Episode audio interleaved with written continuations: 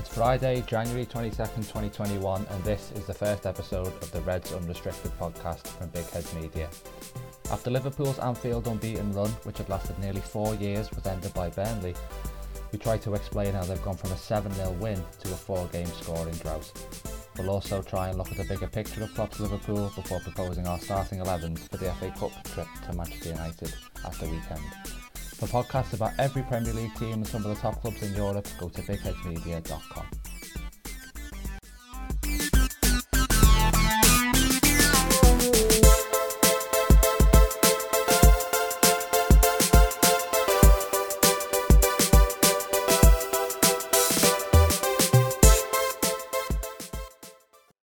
My name is David Comerford, and I'm joined, as I will be every week, by my co host, Dan Clubbe. Dan, I don't know, I know we discussed this, if we're starting the podcast at a good time, because we've got a lot of important issues to discuss, obviously, or whether it's actually a terrible time because Liverpool have pretty much started the year in, in relegation form. What do you reckon? You've got to think it was a good time. Um, as, as easy as it would be not to do so. Um, like you say, we've got a lot to discuss. Um, and I'd like to think we'll look back on the opening days of our podcast as being momentous for all the right reasons. Um, and hopefully we come through this relegation form on the other side in a much better place. Well, that's that's the positive attitude we all need, I think. Um, and our very our very first guest for the podcast is is Matt Addison who's a journalist for the Liverpool Echo. Um, thanks for coming on, Matt. I'm going to go straight in with with a hard hitting question. So, how did it feel to wake up this morning and realise that last night wasn't a nightmare? Yeah, thanks for having me on, lads. I mean, as you say, it's a it's a difficult time, isn't it, for Liverpool fans at this moment in time? For the first time in a long time, we have to, to point that out. But uh, yeah, the, this morning you, you do you wake up, don't you? And just as you wake up, you've got those first few seconds where you think, what happened? What happened last night? Where am I? And then you go, ah, oh, yeah, that. And it, it, it's one of them. I, have tried to sort of explain what's happened, try to, to work out where it's all gone wrong for Liverpool. And pretty much the answer is is everywhere, isn't it? You look at, at every single player, there was something that they, they did wrong, I thought, over the last few, well, the, the games, not not just last night, the, the, the sort of run that Liverpool are on at this moment in time. I thought Alisson Becker was the, the one shining light, but even he last night you know gives away a penalty and you know doesn't doesn't look his usual self in that particular moment. But yeah, all across the pitch, you, are struggling to to pick out many positives at this moment in time. And as I say, it's a it's a weird feeling because we've been so used to to speaking on podcasts and, and writing and doing all of our, our usual stuff on you know how brilliant are Liverpool, how many you know goals have they scored, how many crosses have been perfect you know every single element for for the past two years or so has been absolutely spot on. And yeah this morning it's just a, a really weird feeling because liverpool are, are dreadful at the moment. There's no other way of going about it. And you sort of for the first time in a long time i think really dreading a game at the weekend because if liverpool play what they have been playing like on sunday they'll get absolutely battered. Yeah i think you're right. It is it is just a, a strange feeling at the moment. And um for, from my point of view, every game since West Brom, I've predicted how Liverpool will get back to winning ways in in this game. Um, especially the Man United game, I thought we were going to come out and you know put three goals past them or something as a real statement, but it just seems to be getting worse, honestly, before it gets better. Um, but we we will come to discuss really where we think it's gone wrong for Liverpool anyway. Um, so one thing that we're going to try to do when we record a match reaction episode like this is a three word match review. So I've actually, I'll admit that I've stolen this idea from another podcast, but uh, we should be okay. So let's see how it goes. Um, Dan, let's let's start with yours. Um, give us your three word review of the match. Yeah, so I've got unrecognisable, um, but that's been the case for a couple of weeks. Um, worrying because probably last night I admitted for the first time that the title looks potentially beyond us, and that's not easy to say. And third, um, and finally, Origi, because oh my god, that mess. Where to start with that? It was awful. So yeah, unrecognisable, worrying, and Origi for me this week. So let's let's talk. It's a good review. Um, let's talk about the Origi chance. Um, I I'm not sure about singling out players because, as Matt said, every you know the levels dropped across the board. Even Alisson, who hasn't faltered at all, pretty much made the mistake yesterday. I think the penalty was a bit soft, but it was a mistake. Mm. So again, whether we whether we should you know be putting too much criticism on him, I'm not sure. I mean, I said yesterday that I didn't think he deserved to start the game, and I stand by that now. But I wonder, do you think he tried to be too precise with the finish? I think it was as if he was trying to bend it into the top right corner. And then when you saw the replay, especially the camera that was sort of behind Origi, it looked like he had he didn't need to go for the spectacular finish. He had quite a lot of goal to aim at. Yeah, he did. Um, he was definitely a bit too ambitious for the situation. I mean, he had he had Sadio Mane like up alongside him as well. Um, and you're right about singling out players because, as Matt touched upon, across the board, really for a few weeks now, it's been it's been quite abject. Um, and you could go along each and every single player and pick out something they've not done to the usual high standards. But when you come to Origi, it's been a long time now um, since he's done anything really of positive note, and he actually started the game okay yesterday. But when we're in the rut we are, and you get presented that chance because he was presented it, you have to score. You know, and that that could change everything. That could change the course of that match. It could change the course of our form. When you're one on one as a striker of, of some level, like Origi is, you, you can't really not score. Whether it's him or or Mane who ends up finishing, you can't waste that opportunity like like he did. Yeah, that's that's a fair point. and I, I was saying to, to my mates yesterday that um, I thought Origi should have squared it, and that was my initial reaction when I stood up and shouted at the TV. But you know, they they sort of replied, "Oh well, Mane was a few yards behind him. He probably didn't see him, and he's a striker, so he's going to shoot." But my attitude was, you know, there's two of you bearing down on goal. If Origi takes an extra touch, I think he's got a simple square ball to Mane for the tap in. But obviously, you know, you replay the scenario in your head and you, you you could see how, how to do it differently. Maybe it's different in the heat of the moment. Um, but anyway, let's move on to to Matt's three word review. What what did you go for, Matt?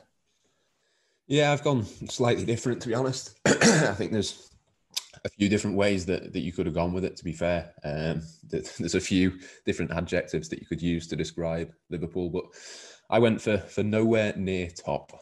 Um, three words that, that follow on from from one another, and just looking at, at, the situation really for Liverpool, if Man City win the game in hand, that's seven points behind that Liverpool B, I think.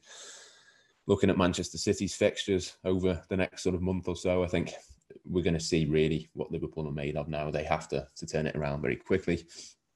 My my review is almost based on on the result and, and the result only last night. It, it's more a case of looking at it and thinking, well, Manchester City, I think, have got four Premier League games between now and, and when Liverpool play them uh, in the middle of next month, they could easily win all of those. And I think that would put them into a run of having won 10 Premier League games on the spin.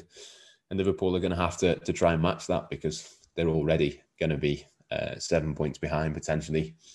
You know, how many more points do you want to be behind at, at that point by the time you play them next month? I mean, if you're looking five, six, seven points. I think you can just about get away with that. A win over them next month, which is you know straight back into contention. But anything more than that, and I think that the title race is is pretty much over. So yeah, that was that was my thinking in terms of you know it, it looks a long way off Liverpool being top of the table at this moment in time. Things can can change quickly, of course, but they can also you know change quickly in in a negative way as well. And I just I fear for Liverpool over the next few weeks because they've got some very difficult fixtures. And if it looks like it's starting to slip away at this point, you know, in a, another few weeks' time, it, it could be, you know, a, a very different situation. Um, and of course, that can go one or two ways. As I say, it could be a case that Liverpool are right back up there. They play a few of their teams around them. They win all of those games, and they're right back in contention. But it could be the other way, and it, could be that in a month's time, you know, you guys on podcasts and, myself and loads of others, we're all talking about you know situation where Liverpool are, are having to scrap it out for the top four. So I think yeah, my, my review is almost based on on my fears going forward rather than the actual game itself. But yeah, certainly the the result last night I think was you know the the worst I have felt out of, of all of this run, not least because it was the last in the in the little series of, of poor performances. Yeah, I think I think that's a fair point. I like that review as well because um, nowhere near top sort of has a double meaning in that nowhere near the top of the league and also nowhere near top form really. And I guess as you say, we just have to hope, probably a bit naively, that we sort of recover form as quickly as we lost it, and maybe maybe that's possible. But it is it is worrying, and the future is more uncertain really than it's felt in in quite a long time.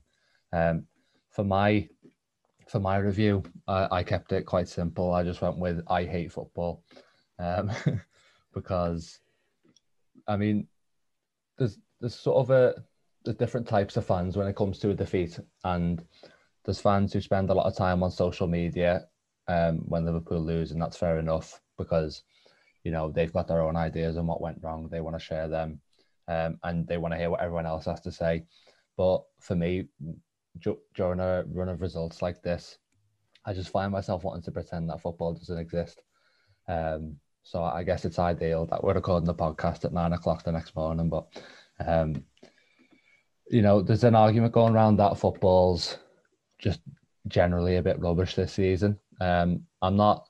I don't fully subscribe to that idea. I think there's been some some decent matches, um, and obviously the the TV companies will be loving the season. But recently, I guess just the main the main feeling with it is that it's been pretty exhausting, and hope just fingers crossed it, it doesn't get worse before it gets better. But when you look at those, particularly those next two fixtures, there's a sense that it might. Yeah, I, I completely get where you, you're coming from on that. To be honest, I think for myself as well, I, I work obviously in football. My my job is to talk about football, to think about Liverpool. And I'm doing that anyway. You know, even even if I wasn't working, even if I was off this week, it, it wouldn't make it any easier. But you know, when when we're talking about you know having such a, a privileged position, it's it, it's not one that I want to, to complain about because obviously I love my job, and there's a lot of people who'd who'd love to do the, the similar sort of thing to what I get to do every day. But it does sort of it makes it makes it difficult at the moment because, as you say, you know, people are feeling almost a little bit disenfranchised, and I think that comes from we've sort of just got used to Liverpool being so so good. It's such a strange feeling now to be in a situation where you know they, they've not they're not even scoring a goal, they're not giving you any sort of joy, and I think that's compounded by the fact that we're all in we're in lockdown. You're not allowed to go out and meet your mates. You're not allowed to do normal things. It's going dark at three, four o'clock in the afternoon. It's wet. It's cold. I think it, it's all just sort of come at, at, the wrong time, hasn't it? It's it's not not the most enjoyable at the moment. And you know, football is football is that one thing that you look at and you think that's your, your bit of hope in the week. All the way through the week, people can be at work. They can be you know doing whatever they're doing, homeschooling for people at the moment who've got kids and things like that. But you know that at the weekend Liverpool are playing and you can look forward to it. But at the moment, you can't even you can't even look forward to that. At the moment, you're sort of dreading it because you just don't know what Liverpool's going to turn up. I think um, Matt raises an interesting point there about about football sort of during this lockdown. Um, I'll just want I just want to get your thoughts on this, Dan, because it's something I, have thought about. Um, sort of Liverpool's Liverpool's form combined with the lockdown, as Matt said, you know, it can it can make for a pretty miserable situation. But you you do kind of you don't want to complain about that too much because you sort of think to yourself that in in these times, if football football results are your biggest concern, then maybe you're actually in quite a lucky position. But is that how, how we should look at it? Because football is such a, a big part of all of our lives. And you know, I guess the question I'm trying to ask is: Do you think it's fair to be miserable about football in January 2021? Um, yeah, I'd still say it was. I understand completely why people would say it wasn't because, like you say, there are a lot more important things going on in the world. However, us as football people, you know, we've lived and breathed football long before all this happened, um, and as as terrible as this current situation is in so many ways, um, football's still a big part and football's still going on. So while that's happening, it's hard not to be engrossed. Um, obviously, like Matt touched upon, as a Liverpool fan, it's just got slightly worse of late because everything seems to have compiled into one huge, slightly depressing mess. Um, having said that, I'm always uh, glass half full, certainly when it comes to Liverpool. So, although I am cautious about the weekend against United in the Cup, I'm still l- looking forward to it and I still can't wait because Liverpool, regardless of form, is what gets me through a lot of these weeks when it is a little bit mundane, a little bit slow moving because there's not much going on in the world. So looking forward to Liverpool is one of the things that gets you through. Um, having said that, like I say, last night in particular, Liverpool could have could have easily disappeared and it wouldn't matter too much because it was gutting and losing the unbeaten record and what have you was was was horrible. But you've got to look on the positives. Um, and a lot of people haven't even got the likes of football to get them through. You know, people in far worse situations. So it's a difficult one, but yeah, I'd still say what's that quote? Football's the most important of the least important things. That's probably about right, I'd say. Yeah, I think that's I think that's a sensible way of looking at it. Um, so we'll move on now to um, one of the probably the main issue we're going to discuss in the podcast, and a lot of explanations have been offered for how Liverpool managed to go from winning a match seven 0 to failing to score in their next four league games.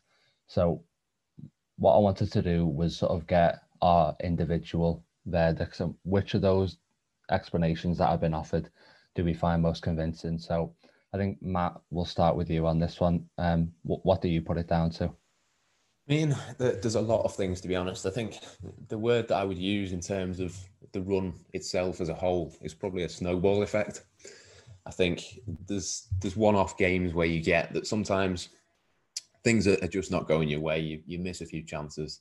You get to sort of 60, 70 minutes, and, and suddenly whoever you're playing, West Brom wasn't it the first game of, of this run, they suddenly see an opportunity that they can cling on to something and they've got something to hold on to. And they managed to do that against the odds. You know, obviously they sat in, they, they did what they did, um, and Liverpool just didn't quite find a way. But at that time, you're sort of thinking, well, it's okay. Um, it, it's a one-off. These things happen. I think a couple of weeks before they'd drawn with Manchester City, so you're thinking, well, you know, at, at least they've sort of matched the result of, of their title contenders. So it's not the end of the world. But then obviously it goes into a second game and, and a similar sort of thing starts to happen the pattern is starting to emerge. But you're still thinking at this point, you know, Liverpool are good enough. They'll find a way. They'll they'll just get a scrappy goal. Things will change. It'll all be okay. And of course, it wasn't. And then it goes on to a third game. It goes on to a fourth game. And I think that the longer it goes on, the harder it is to turn the thing around. And I think you know all Liverpool needed last night was was Divock Origi to score that goal. I think I think it was Dan that, said earlier in the podcast that if Origi scores that goal, everything changes. You know, we're talking about football in a completely different way this morning.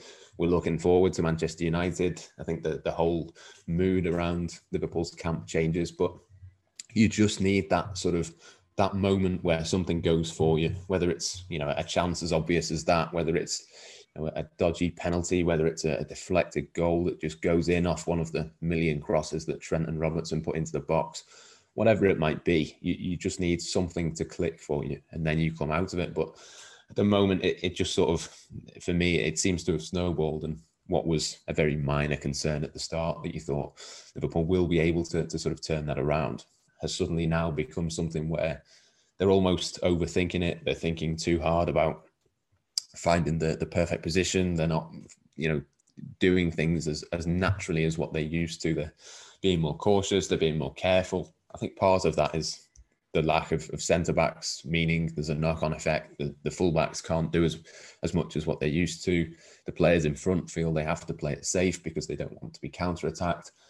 But it, it's just, I think, a, a combination of, of so many different factors all coming at the wrong time, compounded with a little bit of luck, compounded that then with you know the, the fact that it's a few games on the spin where they've lost a bit of confidence more and more each game. And I think it, it will take just a scrappy goal. I think the first goal on Sunday will be absolutely massive. If Liverpool can get it, then you know, maybe that's the the start of it turning around. But you know, we've referenced it a couple of times. You look at the fixtures that are coming up for Liverpool, and if they're going to turn it around and, and make something really positive out of this season, it, it really has to come quickly because it's really, really difficult to, to sort of come up with a proper explanation of this is wrong and therefore the solution is this because I just think it, it's so many different factors and, and each one of those factors is, is contributing and they have to put right.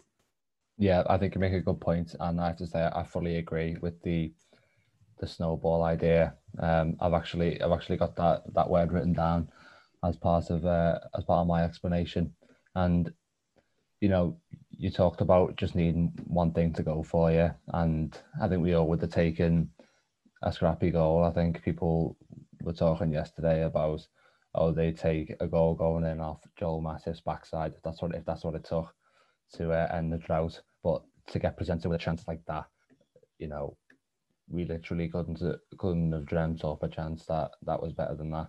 So it was it was agonising. Um, but yeah, as I say, I just had that has been a snowball effect.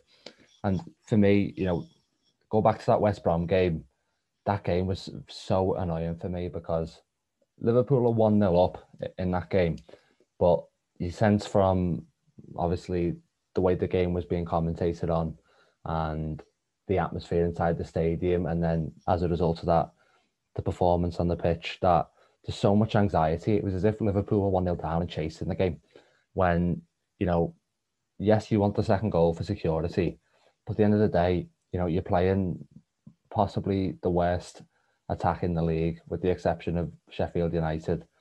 You, you're at Anfield, you're 1 0 up. If you don't get that second goal, you just got to relax.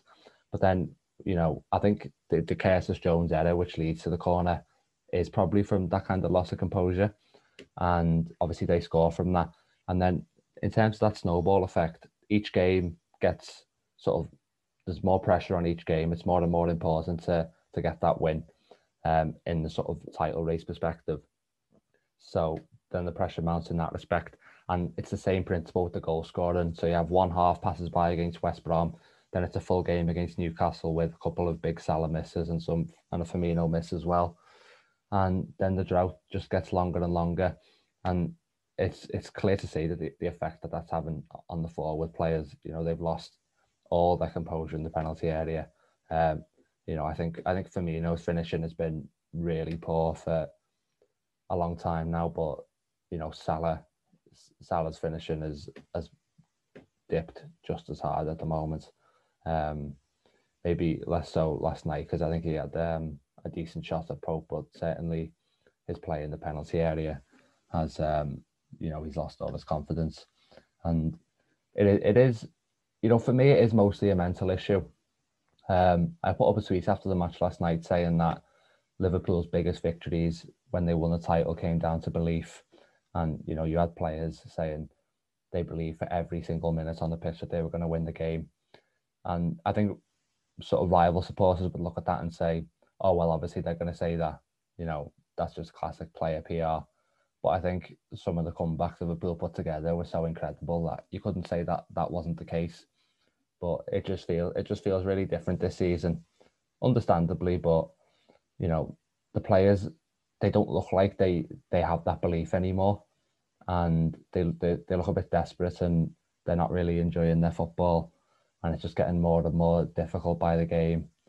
Um, so for me, it, ha- it has just snowballed, and um, the confidence sort of across the board is the, the lowest I've seen it for a long time. And we can't underestimate Liverpool won the league by miles last season, but we can't underestimate how important the mental edge they had was, you know, on top of the football and edge because they were absolutely bulletproof last season, but it's it's unraveling at the moment. And Dan, I kind of wanted to ask you if you what you think of a sort of different interpretation of this because last night while there was a football match on, Jamie Carragher spent an hour and a half getting angry about crosses um, which winds me up because that's Liverpool have put in cross after cross for you know a couple of years now, and pretty much no team has been able to stop the effectiveness of that tactic. But now there seems to be this consensus that Liverpool are just crossing and hoping, and you know for me it's an issue of it's not an issue that we're putting the crosses in, and it's not an issue where we're putting the crosses in. It's it's the quality of those crosses. So, I guess the question is, do you think it's a, an issue about Liverpool's tactics, or would you agree with with Matt and I that it's it's probably more a, a mental issue at the moment? I am totally on board with uh, you and Matt in terms of confidence. They look completely void of any confidence altogether.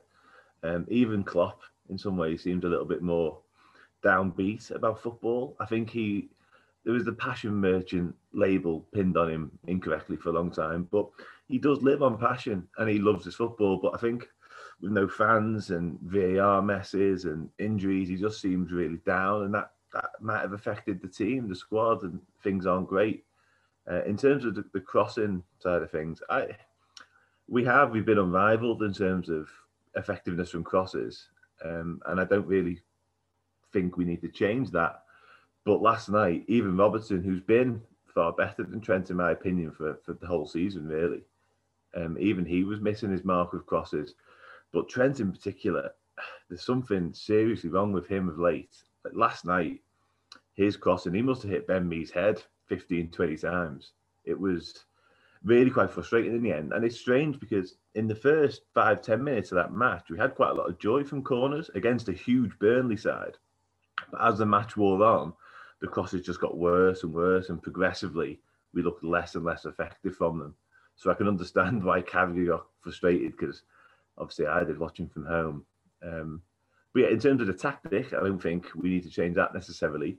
Things have definitely got a lot slower, and I think someone touched upon it earlier. It's caused by the concern by what they've got behind in terms of the defence. Um, I've been banging the Fabinho back in defence drum for weeks now um, because he's brilliant at centre half, but I think when we miss him so much in midfield. It's quite scary.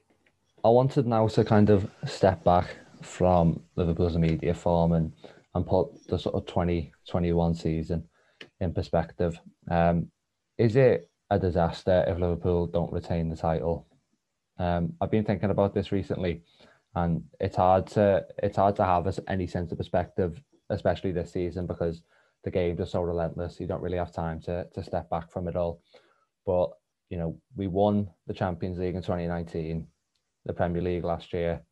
Um, maybe this season is naturally going to be a season where we dip when you consider that the stadiums are empty, which is obviously it's the same for everyone, but it does totally change the dynamics of football. We know that. We've seen that proven, and you know, let's not forget one of the best defenders in the world, maybe even one of the best players in the world, has been missing for pretty much the whole season, and maybe you know the optimist in you says that next season, a more standard season across the board, you know, we reassess ourselves and maybe we'll need to evolve to do that. Um, particularly in attack, you know, you could argue that it's time to replace one of the front three, maybe Roberto Firmino in in some way.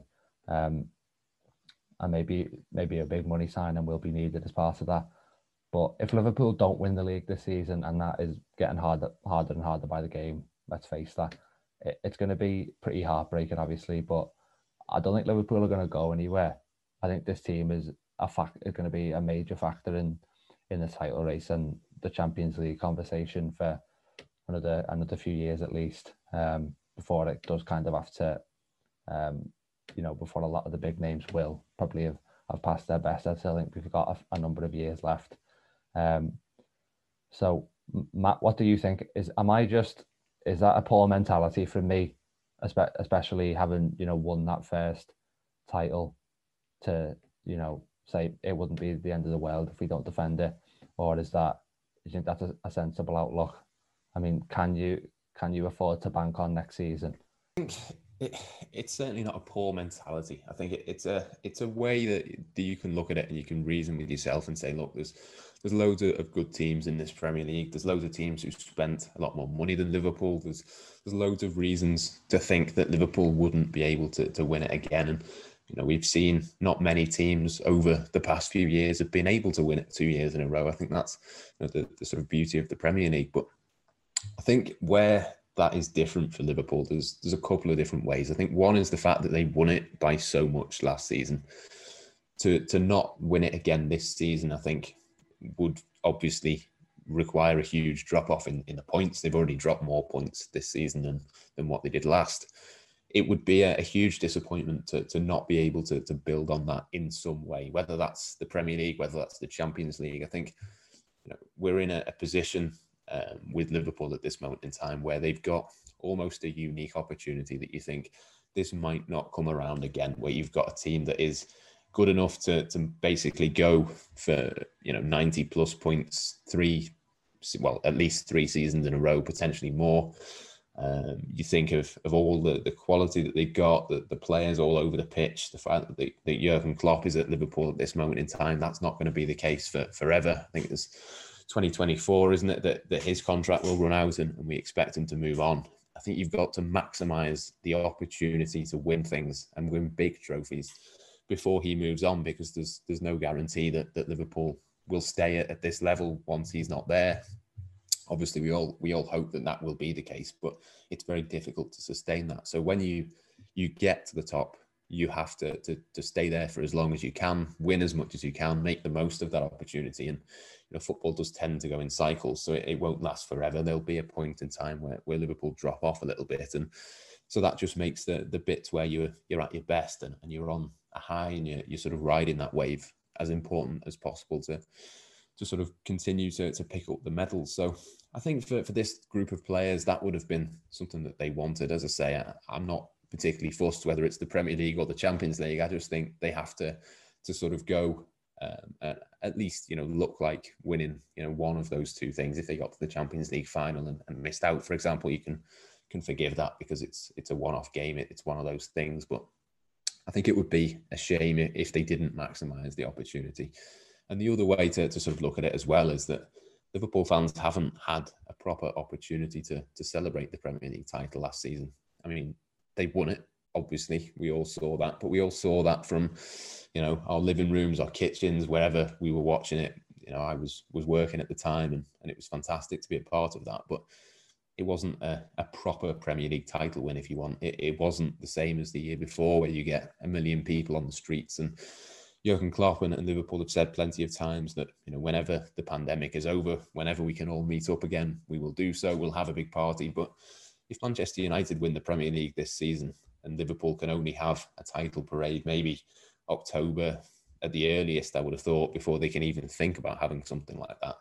It just it wouldn't feel the same. It would feel still like you'd missed out. It would feel like the, the time had passed really for, for those sorts of celebrations. And I'm sure the club would still put something on and, and still do that. But I think you'd forever be looking back and thinking, okay, they, they won it, they ended that 30 year drought, but didn't quite feel properly done. And I don't think it'll feel properly done until Liverpool go and do it again at a time when when things are more normal. So I think it it would have been a huge opportunity for them for you know for, for this season for those two for those two reasons but at the same time i can see you know your perspective on it is is is absolutely spot on as well that there's other good teams in this league and, and you can't sort of take it for granted but i think it it would be a massive shame if liverpool end the season without having winning uh, without having won anything or, or possibly if they were to I don't know win the FA Cup or, or something, which even that looks looks to be a, a difficult task. I mean, there would always there would always be a bit that, that sort of looked back and okay, you, you accept the achievement. You say, yeah, it was fantastic. Liverpool won the Premier League, but you'd then be thinking, but you know, the, the big boss is we we didn't really get to celebrate it properly. Um, I think that's that's a fair point, and you know, there was a moment last night where I thought to myself, you know, maybe Liverpool are just cursed. Obviously, there's the Origi chance, but to win the title during during the worst the worst pandemic since the end of the end of World War One, um, and then if that was you know there's a there's a danger that that might be the, I don't want to get too far ahead ahead of myself, but if that was the the only title of this sort of period, then you know you are right, Matt, that it would it would almost be tarnished when you look back at it, and it shouldn't be tarnished and I had a vision in my in my head of a, a, trophy parade this year where Liverpool wheel out two different Premier League trophies. Um, the one the replica trophy from 2020 and the real trophy from 2021, and it drives rival fans absolutely mad because Liverpool are pretending they've won two at once, um, and that that's unprecedented. But um, yeah, I think you talk about Liverpool wanting to put something on if even if another team wins the league. I'm not sure whether they will, and I'm not sure whether fans would really want that if Liverpool don't win the title. As much as we all kind of agreed, oh, let's celebrate when the time is right. Um, it won't really feel like the time is right if there's not much to celebrate, and if that kind of glory from last year is worn off, really.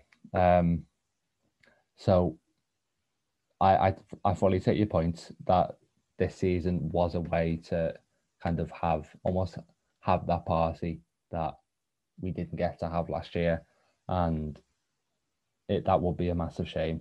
Um, Dan, um, I'll I'll let I'll let you come in on this as well. Um, you can obviously chime in on the uh, the idea about putting the season in perspective, but I also wondered if if you think we should talk about Liverpool now, not necessarily in the title race, but let's talk first of all about Liverpool finishing the top four. Yeah, that's a must. Um, in terms of the title race being a disaster and not winning it, I, I don't put it down as a disaster merely because of the circumstances. I think if you'd have asked me this at the start of the season, um, full strength squad, um, you know, without the injuries we've had, without the, the controversial decisions we've had and what have you, then I'd have probably said, yeah, if we don't win the league, it's a disaster because we were so far clear of everybody else last season that we should have we should have took it away from people again. But given what's gone on right now, I don't put it down as one um, because the, the league's a bit of a mess, if we're honest, across the board in terms of dips in form from everyone and you know shock results here and there. Um, but yeah, I think in terms of the top four, not getting top four would definitely be a disaster because that would be such a fall from grace, and obviously that has knock-on effects to what we can do next season. Because um, we've, you know, we all remember the years that we weren't in Champions League. We don't want to be going back there because you know, a manager and a squad like Jurgen Klopp's assembled, that, that's the Champions League football squad. You know, the upper echelons of the Champions League as well. It's not just group stage; it's semi-finals and finals, as we've seen. Um, in terms of just to touch on the celebrations, obviously from a fan's perspective as well, I wouldn't feel right celebrating last last season's achievements um, if there was nothing to show for this season as much as I like the idea in practice at the time, I think, like Matt said, if United or, or City or whoever else went and won the league, and we then did some sort of celebration, it, the moment's passed. As as heart heart wrenching that is to say, the moment the moment's gone, unfortunately. Um, having said that, if we went and won Champions League, even the FA Cup, then that's something to celebrate, and we can maybe tie things in. But yeah, like I say, top four is an absolute must. It's looking on current form, it's looking very tricky. I still think we'll come good um, in the next couple of weeks, even though the fixtures are tough. But signing the players who we probably want to sign in the summer, because I do think we'll go quite strong in the summer, becomes a really tricky thing to do. And not only that, the, the current squad, you don't know how many of them are going to turn around and say, You're not in the Champions League. You know, this isn't great um, were we not to make it. So obviously there's two routes to qualifying. There's winning the thing and top four, but you can't win the league by 30 points and then and then and then not qualify for the Champions League the next season. That's that's unthinkable. Um, I'll ask. I'll bring you in on this one then, Matt. Um, Dan talks about the qualifying route of, of winning the competition.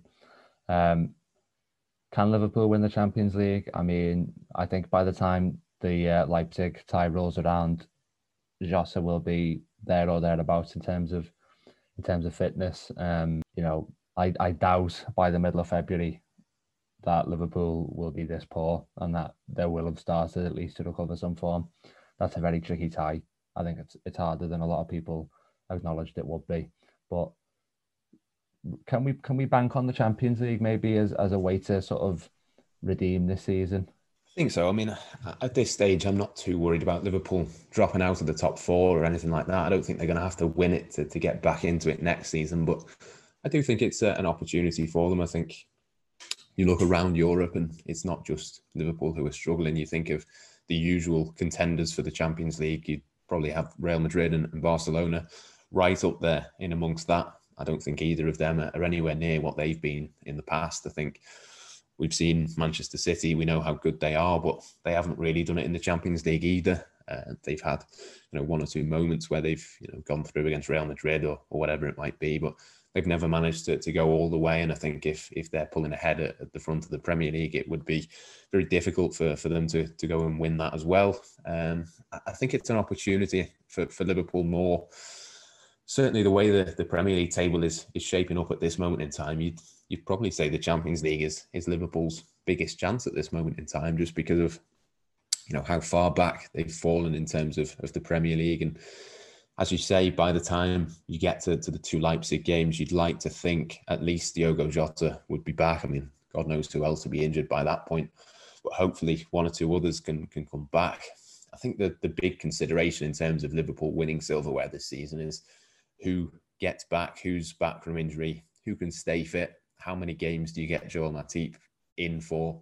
Uh, it certainly won't be all of them. I can guarantee you that. But it's then a case of, of how many games can you give him? How many games can you give Naby Keita and even Virgil van Dijk? I mean, the initial sort of uh, feeling was that we wouldn't see him at all for this season. I think that's shifted a little bit in terms of the, the sort of minor updates that we've seen so far. I think it's going to be interesting to, to see when he comes back. But if Liverpool could get to a Champions League semi final, for example, and then potentially you could bring him in. Who knows? You know, we don't know exactly when he's going to be back, but I think there's a few different factors that are going to influence, you know, exactly what Liverpool can do. But you know, we've we've seen it before. We know what Liverpool are, are capable of in the Champions League, and we know also that if they can get through against Leipzig, maybe get a decent draw in the next round, suddenly you're not too far away from from being in another final. So it's one of those. I think that the Champions League is is a hugely important thing for Liverpool every season. But I think you know particularly the way it's going in the Premier League. If they do,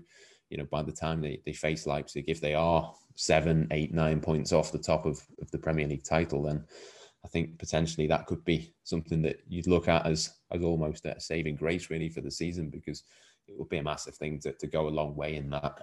Again, though, the, the only shame would be that there'd be no fans, I don't think, in, in the ground for all of those matches. So yeah, it's uh, it's one of those. I think it, it, it could be a huge competition for Liverpool, and I think even though they're not playing anywhere near their best at this moment in time, I'd still have them up and, and in and around the favourites, along with say a Man City potentially and and a Bayern Munich and those sorts of teams. There's no reason why why Liverpool can't go all the way. Well, I think you're both right. Um, Dan was saying that he's optimist, still optimistic for the next couple of weeks, maybe against his better judgment.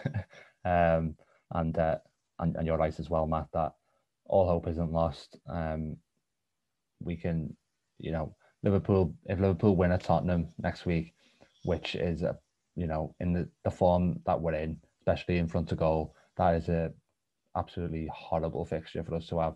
But if we win that, then we go to West Ham and get a win there. They're also playing very well this season. We've got Brighton at home after that. I think the mood does start to change and things do change quickly this season.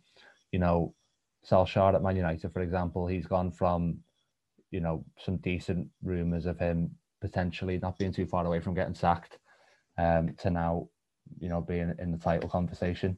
Um, and it is only the halfway point of the season. So whilst it's hard to find a source of optimism, you know, I think we all we all sort of realise with a world class manager and world class players, Liverpool will find form eventually. It's just a question, just a question of when they do, and whether that, that comes when it's it's too late to sort of to to get something to show for the season. Um, let's move on to the the last thing we want to talk about in this podcast, and that's the Man United game in the FA Cup. Um, we've asked um, all three of us to come up with our sort of preferred starting eleven for the game.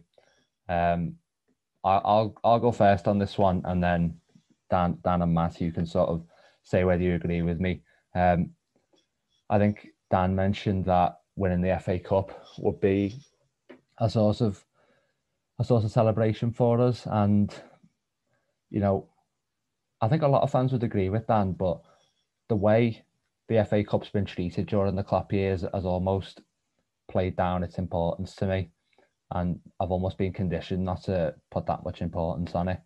Um, so I don't think it would be much consolation for a disappointing season, and you know maybe that's reflected in the team that that I've gone for for that United game. So I've gone for Kelleher in goal. Um, he's not really done anything wrong this season. Um, Milner right back just to give Trent a rest. Don't think I wouldn't play Williams because I think he could be exposed. Um, I've gone for Phillips and Fabinho as centre backs. I'd love to rest Fabinho, but um, we don't have the numbers to do that, and Matip needs to be protected for spares. I've gone for Robertson left back. Midfield, I've gone for Wijnaldum, Oxlade, Chamberlain, and Jones. I I absolutely hate Oxlade Chamberlain on the wing, um, so I don't want to see that.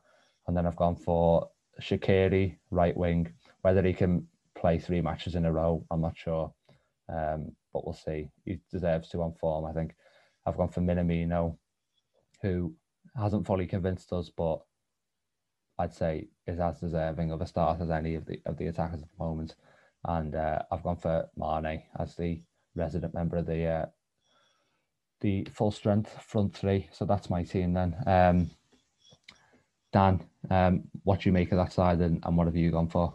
Yeah, it's um, it's not as strong as I would have probably plugged for, if I'm honest. Um, yeah, obviously Mane, like you say, is the resident member of the front three. He seems to be the one that pretty much always features, um, whilst the other two are rotated a lot more. Um, I've gone for slightly different. So I've, I've stuck with Alisson in goal. Um, even though I think Kelleher did really well when he came in um, for those few weeks uh, and did literally nothing wrong, I still think Alisson so commanding in obviously it's United. So, um, but having said that, I've actually gone for Nico Williams right back um, because Trent needs a spell out the side. Um, only for this weekend, not particularly a lengthy spell, but he definitely needs this weekend off, I'd say. Um, and I'm not a massive advocate of Milner at right back. I think obviously defensively he does everything pretty much right, but I, I, I quite like Nico Williams, so I've gone Williams. Um, I've gone Phillips and Matip, at centre half. Again, I'm banging the Fabinho back into midfield drum. I've actually gone for Tsimikas at left back because similar to Trent at right back, I think Robertson needs to watch on, only for the weekend. He's been brilliant all season, but if anyone deserves a rest, it's probably him. And then going for midfield three of Jones, Milner, and Thiago. Um, Thiago obviously played a lot more um, recently, but I still think he needs to keep playing. I think he needs that run in the side just to get used to the way we play. And, you know, he obviously was short game time for a long time because of his injury. So he's probably one of the fresher ones, I'd say. Um, so yeah, Jones, Milner, and Thiago in there, and then I've gone for Salah on the right because I can't see Shaqiri playing again, and I'm with you on Oxlade Chamberlain, um, not on the wing for me, and then Taki in the middle with Mane on the left.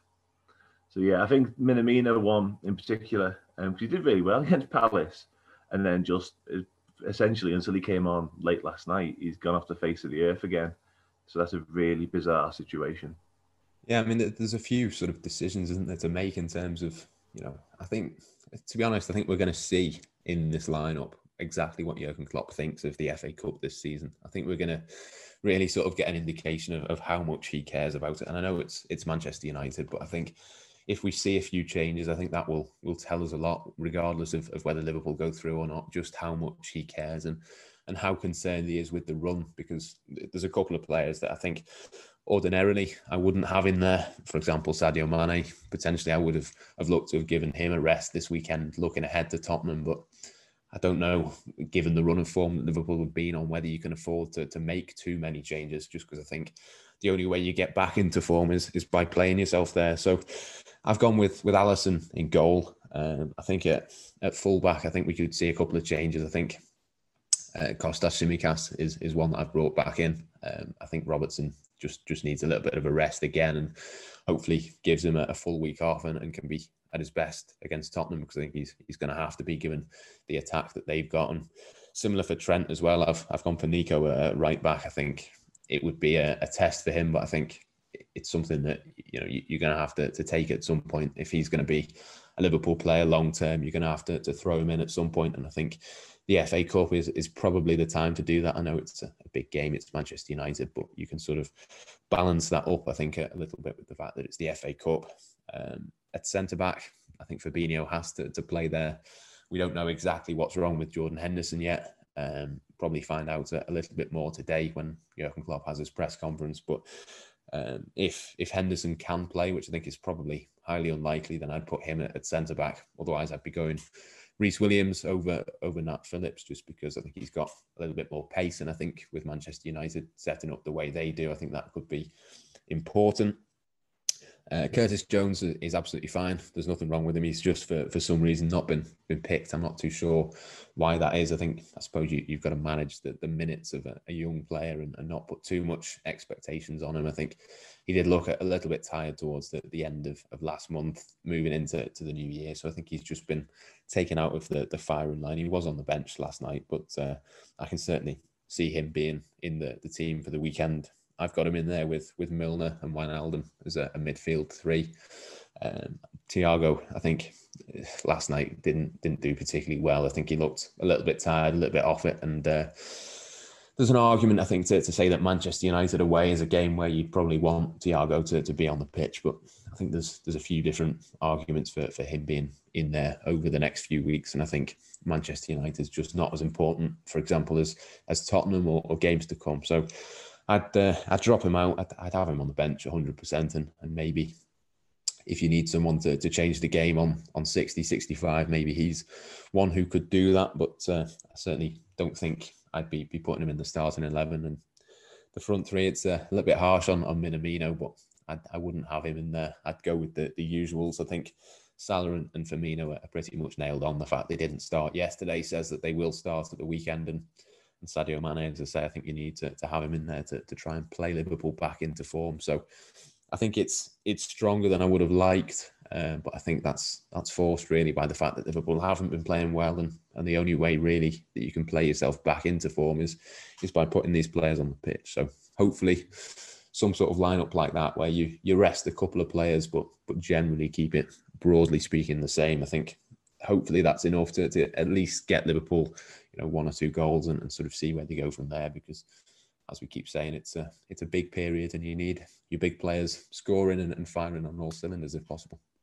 So quite a lot of variation there um, in the lineups and uh, I think Salah and Firmino being rested from the start yesterday as you say Matt probably does suggest they will play. Um, whether they whether they should is um, arguably another matter but we'll see how strong Klopp goes, and as you say, that will illustrate how um, much of a priority he thinks the FA Cup is this season. And we'll obviously have to see how strong um, Solskjaer goes as well, because um, Man United are very much in the title race, as much as it pains me to admit it. So whether the FA Cup will fall down his list of priorities um, and potentially Bruno Fernandes um, will will get rested, which will I think whether he plays will have a big bearing on the game. But that is pretty much it for this episode. Um, before we wrap up, I just wanted to give Matt, like I will, all our guests an opportunity to plug any content that he's got um, got coming up. Um, I'll put your, um, your Twitter um, information in the episode description, Matt. But if you want to, um, if you've got any articles that um, you're, you're going to be posting soon um, and you'd like people to have a read, then and now's your chance to uh, to advertise that. Yeah, uh, I mean, there's, there's, loads of things that we've got got planned coming up. Obviously, it's a difficult time for, for Liverpool at this moment in time, but there's a few uh, few different bits coming up. We're going to be taking a look uh, next week and, and then the week after at certain contract decisions. I think there's a few big things. I know Dan mentioned before he thinks it might be a big summer in the transfer market for Liverpool. We'll be taking a look at that over a couple of different shows and I think it's a, a really, really interesting situation. There's a lot. I think nine players who Liverpool could do with offering new contracts to sooner rather than later. I think that's going to, you know, obviously Mohamed Salah is, is one of those over the next sort of few months that I think we we possibly might see with a new deal, and that's going to be very expensive. So we're going to take a sort of wider look at, at the summer, um, the contract situation, where Liverpool need to go next, what the priorities should be in terms of, of new deals. Is it Salah? Is it Fabinho? Is it Van Dijk? Where do you sort of go with that? Alongside, of course, all the the usual content that we have uh, on the Echo. So we'll be. Uh, keeping up to date with with all the press conferences, all the the matches that are coming thick and fast, and, and hopefully uh, you know, over the next sort of few weeks, we get a, a few more decent results and, and, can start looking back at a title race, can can start looking forward to, to the Champions League as well. We've got few different bits planned for, for when the Leipzig games come around, and of course, there's there's plenty of big games to sort of get through before then. But I think that's you know certainly something um, with the the Red Bull links and, and that sort of thing that I'm really looking forward to. So yeah, plenty of stuff to to get involved with and just yeah check out our, our blood red youtube channel and you know stick across our, our twitter and, and social networks because whatever we do you'll see it all posted there well thanks very much for for that matt and thanks for uh, coming on um in these in these trying times um that's going to be that's going to be all for for this episode um we'll be back next week to talk about how liverpool demolished tottenham in a emphatic return to form and how they're going to win the league again because that's how quickly that's how quickly football changes. So, um, thanks for joining us for this first episode, and we'll see you next week.